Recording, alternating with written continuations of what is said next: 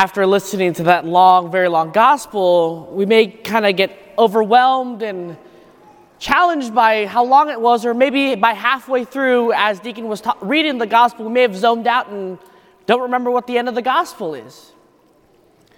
But today, to help us really settle back in and really understand and really chew on what the gospel has today, we're going to have to track back a couple weeks. Because as we continue on our journey in, in ordinary time, we're going to continue to read consecutively out of the book, the Gospel of Matthew. And so, to help us fully understand where we're going and how we're progressing, we have to begin to track back a couple weeks and remind ourselves what we've read so far and how these things are building up. So, this is a continuation of the Sermon on the Mount. So, to help set the stage again, Jesus has just called his disciples around the Sea of Galilee. He calls his 12 and then takes them to the mountain. And from there, he begins his first teachings to his disciples. So, two weeks ago, we began with the Beatitudes, his first teachings. As we look at the Beatitudes, we understand Jesus is not just teaching something, but he's sharing with his disciples what it means to follow him. The word beatitude can sometimes be translated into word, how can I be blessed? How can I be happy? Because if we look at it very carefully, look at the first couple of beatitudes. Happy are those who are poor in spirit, for theirs is the kingdom of God. Happy are the meek, happy are those who mourn. We look at those things and we begin to understand that as we wrestle with these things, we free ourselves to allow God to work within us. We free ourselves from our ego, our self centeredness, to allow God to penetrate and enter more and fill us more in our lives. Last week, we then heard the images of salt, of light, and the city on the hill which then Jesus begins to build on this image of what it means to follow him, to then explain to his disciples what is the purpose of living a life as a disciple. Because if we have no purpose, we have no direction, we have no guidance, we, have, we know nowhere to go. We begin to wander around aimlessly kind of in boredom, kind of having no purpose and mission in life. So he describes a life and the purpose of a disciple to be as salt of the world, to enhance, to preserve, a light to continue to radiate, to shine brightly in others' lives, the city on a hill to begin to be the navigation point, the center point where we draw people together and bring people together. So, then what is our gospel today helping us understand on the life of a disciple? We have to look at how, what it means to live a life of disciple. Today is the practical application of a life of a disciple, where the rubber meets the road, where we actually work through these issues as a life, as a disciple. So, really, the question becomes how does discipleship look like in yours, in my daily life?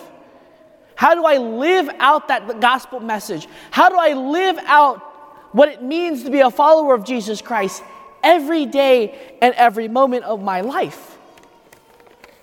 So I want us to focus just on the first part of the gospel. We hear Jesus say, I'm not here to abolish the law, but to come fulfill the law. Which then sets Jesus up as saying that he is the new Moses. He brings his disciple up to the mountain, just like Moses comes up to the mountain to receive the law, the Ten Commandments. But what is interesting and subtle and different in that law is how it's being read and interpreted. When we talk about law, our ears kind of perk up. Because when we talk about law, it sounds like it's demands, expectations. Merriam Webster defines law as a rule of conduct or actions prescribed or formally recognized as binding or enforced by a controlled authority. So when we hear law, we hear of I lose my freedom, I lose my choice, I can't do what I want to do. So then why do I have to follow law? Two very simple images that can come up is as a parent. When you're disciplining your kids, you hold authority and firmness in what you do. But from the perspective of the child, what do you see as a child? My parents are being mean. They don't care for me. Why am I being punished? There's this sense of fear that comes out of it. Or even to look at it very simply, we all got here by driving here. Why didn't we drive 100 miles an hour down 377? But the funny thing is, when we see a black and white car parked anywhere, or even this Keller area, this nice black and blue car, we begin to drive very slowly and very carefully. So, what is it about law? We think of law as rules and obligations that we have to follow. But instead, Jesus is showing us today it's not about rules and obligations that I'm afraid to break. I'm afraid of breaking because I'm going to get punished if I don't follow the law. But instead, there's a deeper meaning to the law. It's not rules and obligations that we have to follow. It's rule and obligations and suggestions and guidance that we should follow. We ought to follow.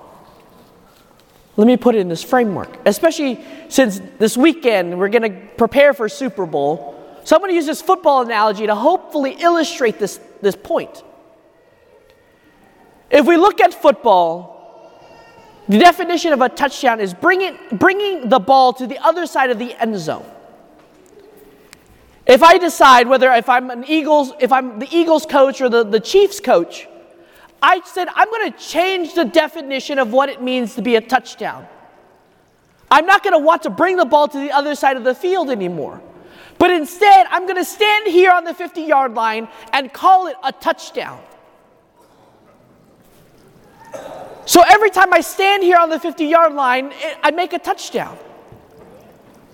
So, who, how can we come to agreement of what a touchdown really is if there's no guidelines for how the game is played? If we can't agree on how we're going to referee this game, what are the rules and regulations, we can't have an ordered game. Then it's completely chaotic. Then it's completely, everyone else can rewrite the rules the way they want to, and no one else knows how that whole game is therefore orchestrated. How we all can participate and enjoy the game. Laws, the, the Ten Commandments, my dear brothers and sisters, is very much that. It's not laws and regulations that I have to follow because it's going to punish us, but instead it brings order, it brings peace, it brings unity to what can be seen as chaotic. Because the purpose of that law is not fear in our lives. The purpose of that law is for each and every one of us to get to heaven. We can get really black and white when we read the law. Thou shalt not kill. What does that mean? I am not going to physically kill or murder or terminate someone's life. But instead, if we really look at it from Jesus' Jesus's perspective, He's not saying just that I'm going to murder someone or I'm going to terminate someone's life. But how am I falling short of loving someone? How am I hurting them and their reputation, who they are, their character? Those things are murder. But for the Pharisees and Sadducees at that time, murder is the termination and ending of someone's life. So, what are we really looking at when Jesus tells us these things, when he explains the Ten Commandments to us? We're not looking, Jesus is not looking to change bad behavior. As a parent, why do you discipline your child? You're not disciplining them because you're punishing them. There may be some sense of punishment in that.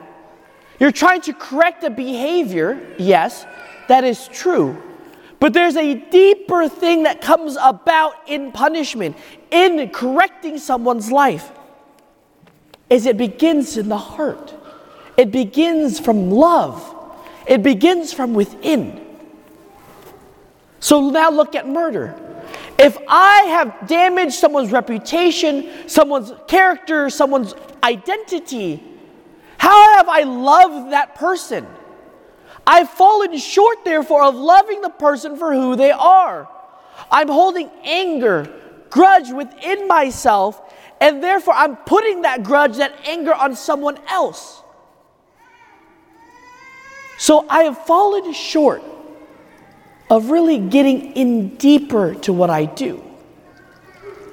Let's look at adultery. Adultery is having relations with someone outside its proper context.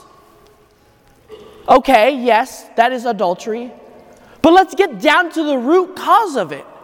Why is someone committing adultery? Because from the beginning of time, God created us for love, to be loved, and out of love. And therefore, deep down within one's heart, one is looking for love and is seeking true, authentic intimacy and love. Someone that I can share the most intimate, deepest, darkest secrets of my heart. For someone to enter the recesses of my heart and know exactly who I am. Someone that can, I can be authentic and true to. But yet, the behavior instead is I'm looking for the superficial love. I'm looking for the surface level love to respond to my needs. And when Jesus says, when you get you give someone a bill of divorce and you're still committing adultery when you remarry again, it's very much that. How are we living out that true purpose of law? How are we allowing to deepen our lives and pulling things from within and not just correcting bad behavior? Our life as the disciples, my dear brothers and sisters, therefore is not surface level. It's not just to say, I'm a Christian, I am a Catholic, I go to Mass, and that's it. It calls us to a deeper interior reflection, a deeper intimate relationship, and a deeper honest analysis of who we are and what we are doing. Because happiness doesn't just come from me doing the bare minimum. Me living out that life and sharing, becoming the salt of the world to enhance the flavor of others, to enhance the faith of others, does not just sit at the basic catechism of the Catholic Church level. It begins with a deep interior life, a life in which we reflect, we wrestle, and love God with all our heart, not just as academics but as an intimate relationship with someone I know, experience, and can talk to. And in that, things begin to change, things begin to radiate. It's not a behavior anymore. I'm not just a zombie walking into church doing it because I have to, I should do anymore. But it's something I ought to do. When your heart is saying, I'm going to pick up my clothes not because I have to, but because I love my husband, I love my wife, because as a child I want to do good for my parents. That's when you have changed. That's when the recesses of your heart has been radiating. That's when true life as a disciple occurs. And that's when we can truly be disciples of Jesus Christ. That's how the rubber meets the road. That's how we're called to live as disciples. So, today, my dear brothers and sisters, it's not going to be easy. It requires change, it requires work, it requires a commitment, it requires a renewal within our lives. It's going to seem like it's a, a, a difficult thing, a big task to undertake. But what we can do and begin to do today is chip at it, to just pick one and work at it this week. so that we can begin to rid ourselves of those things, so that we can begin to work out those issues within our lives, but most importantly, to put into practice what it truly means to be a disciple of Jesus Christ. How we can live that out daily and live out what the Lord has called us and what our purpose and our mission in life is. To be faithful, truly, as sons and daughters of Jesus Christ. Amen.